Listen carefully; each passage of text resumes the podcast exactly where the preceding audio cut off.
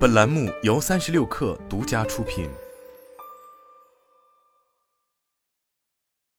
本文来自三亿生活。此前，在二零二二年九月，拼多多在美国推出跨境电商平台 Temu，随即在九月十七日就已成功登顶 Google Play 购物类应用下载量排行榜，并领先 Amazon Shopping 和 Shein。据市场分析公司 Sensor Tower 日前公布的相关数据显示，Temu 在美国市场的安装量已达一千零八十万次，并成为了十一月一日至十二月十四日期间美国市场下载量最高的 APP。一时间，美版拼多多成为消费新宠，Temu 在美国异军突起等相关报道不断涌现。而就在二零二二年十二月初，同为国内电商巨头的阿里，也因年内第三次向东南亚电商平台 Lazada 注资而引发了诸多的关注。其实，自二零一六年收购 Lazada 以来，阿里方面便一直在向其输血。截至目前，相关资金总额更是已经达到了约四十八亿美元。事实上，不仅仅只是拼多多与阿里。京东、字节跳动等企业也早已开始布局跨境电商赛道，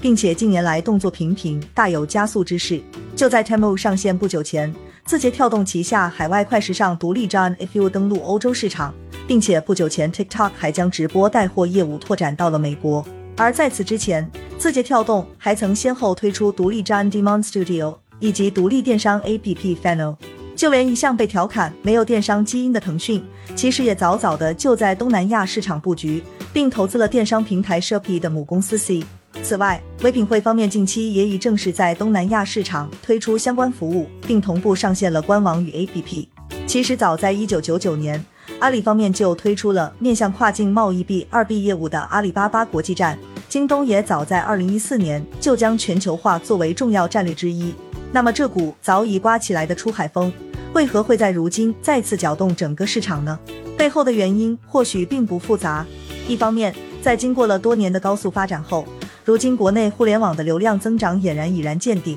电商也早已从蓝海变为红海，逐渐步入了存量竞争阶段。据中国互联网络信息中心发布的相关数据显示，截至二零二二年六月，我国网络购物用户规模为八点四一亿，较上年底下降一百五十三万。并且值得注意的是，这也是多年来这一数据首次出现下滑。伴随流量红利的消退，电商平台也迎来了用户增长放缓、获客成本上升等挑战。据优智库在二零二二年三月发布的相关数据显示，阿里二零二一财年的获客成本为四百七十七元，同比增长近二倍，达到了近四年来的最高点。拼多多、京东的获客成本则分别为五百七十八元、三百八十四元，同样处于高位。并且值得注意的是，头部电商企业的增长也开始放缓。其中，在二零二二年第一季度，淘宝出现了成立十九年以来的首次季度 GMV 下滑，阿里整体收入的增速也创下历史新低。同时，京东的营收增速也在二零二二年前两个季度不断下滑。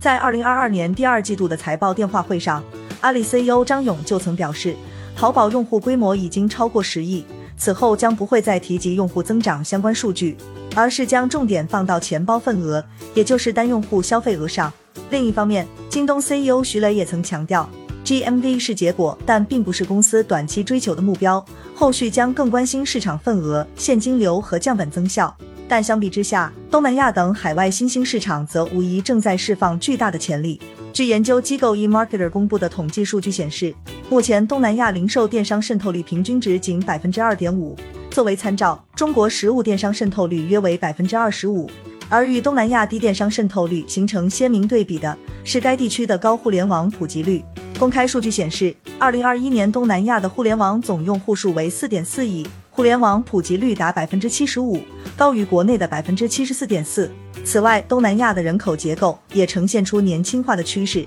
其三十五岁以下人口占比超过百分之五十，人口红利有待进一步的释放。高互联网普及率、低电商渗透率以及年轻化的人口结构，这三者的组合无疑为东南亚市场带来了无限可能。据 eMarketer 方面预测，到二零二五年，东南亚的电商零售销售总额将达到近一千三百亿美元，较二零二一年增长近百分之七十五。此外，欧美与日韩澳等成熟市场也仍处于持续增长状态。据 TikTok for Business 联合第三方调研机构德勤发布的白皮书显示，这类市场的电商零售规模占全球整体百分之五十九。面对这一块庞大的蛋糕，即便已有亚马逊、易贝等一众强敌，显然并没有挡住国内头部电商平台想要去分一杯羹的决心。而且，Shane 近年来的爆发式增长，无疑也证明这一市场并非铁桶一块。字节跳动创始人张一鸣就曾指出，中国的互联网人口只占全球互联网人口的五分之一。如果不在全球配置资源，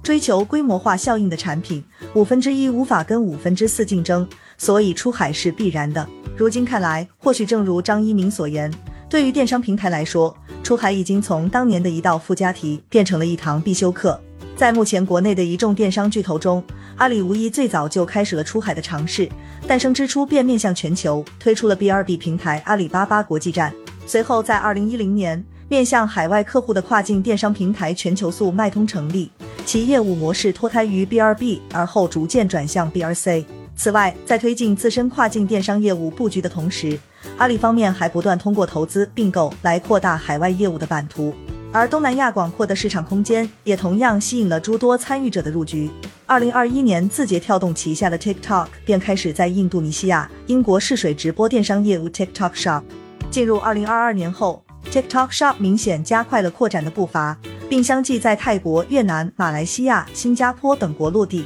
据公开数据显示，目前印尼 TikTok Shop 的平均月 GMV 已达到两亿美元。二零二二年，拼多多也瞄准了美国市场，并推出跨境电商平台 Temu。此外，拼多多还启动了二零二二多多出海扶持计划，宣布将投入百亿资源包，首期打造一百个出海品牌，扶持一万家制造企业直连海外市场。而对于入驻的商家和企业，平台会给予零佣金、零保证金入驻，并提供仓储、物流、售后等全方位基础设施服务。在拼多多的出海之路上，目前国内最大的跨境电商独立站，且同样拥有低价基因的 Shane，无疑是个不错的学习对象。事实上，目前 Temu 所采取的国内供应链加极致性价比这一模式，就多少能看出点 Shane 的影子。据悉，Temu 不仅将总部安在了广州番禺 Shane 的旁边，并有消息称其已与后者的服装供应商沟通，还曾开出几的倍高薪吸引其员工。此外，与国内其他电商企业出海主要发力独立站、直播带货不同。京东方面则依托于自身的供应链优势，将重点放在了物流仓配等更重的环节。截至目前，京东在全球拥有近一百个保税仓库、直邮仓库和海外仓库，供应链服务覆盖全球近两百三十个国家和地区。此前，在二零二二年六月，京东还在美国启用了首个自动化仓“洛杉矶二号”，并在同一时间上线京东全球贸，主打北美和东南亚市场。尽管国内各大头部电商企业纷纷将目光投向了海外市场，但在这个过程中依旧还有诸多的问题需要解决。首先，不论欧美还是东南亚，亦或其他区域，都需要面对来现有参赛者的竞争。这其中既有本土企业，也有亚马逊这样的国际巨头。此前，在二零二二年五月，印度十大电商平台之一的 Paytm Mall 就曾发表公告，宣布阿里与蚂蚁集团已从公司退股。并将为两者持有的超百分之二十八股权进行回购。其次，不同的地区自然也有着各自的土壤。在国内成长起来的一众电商巨头，同样也需要经历一段适应期。而如何做好本地化运营，挖掘本地化需求和细分领域，既是商机，也是难点所在。因此，很多在国内市场成功的模式，在海外却不一定具有可复制性。除了应对竞争、做好本地化之外，如何确保物流、支付等环节的顺畅，显然也是决定能否在海外市场走得更远的重要一环。相较之下，东南亚市场快速增长的背后是基础设施落后、供应链尚不完整；而在欧美等经济发达地区，成本问题同样也十分棘手。如今，出海这股风依旧还在刮。对于一众正在探索的参与者来说，下一步将走向何方，或许依旧还是个未知数。但对于任何平台而言，扎扎实实的走好每一步，真正深入的去了解本地市场，精心运营用户与商家，提升品牌力，无疑才是谋求长期发展的必备项。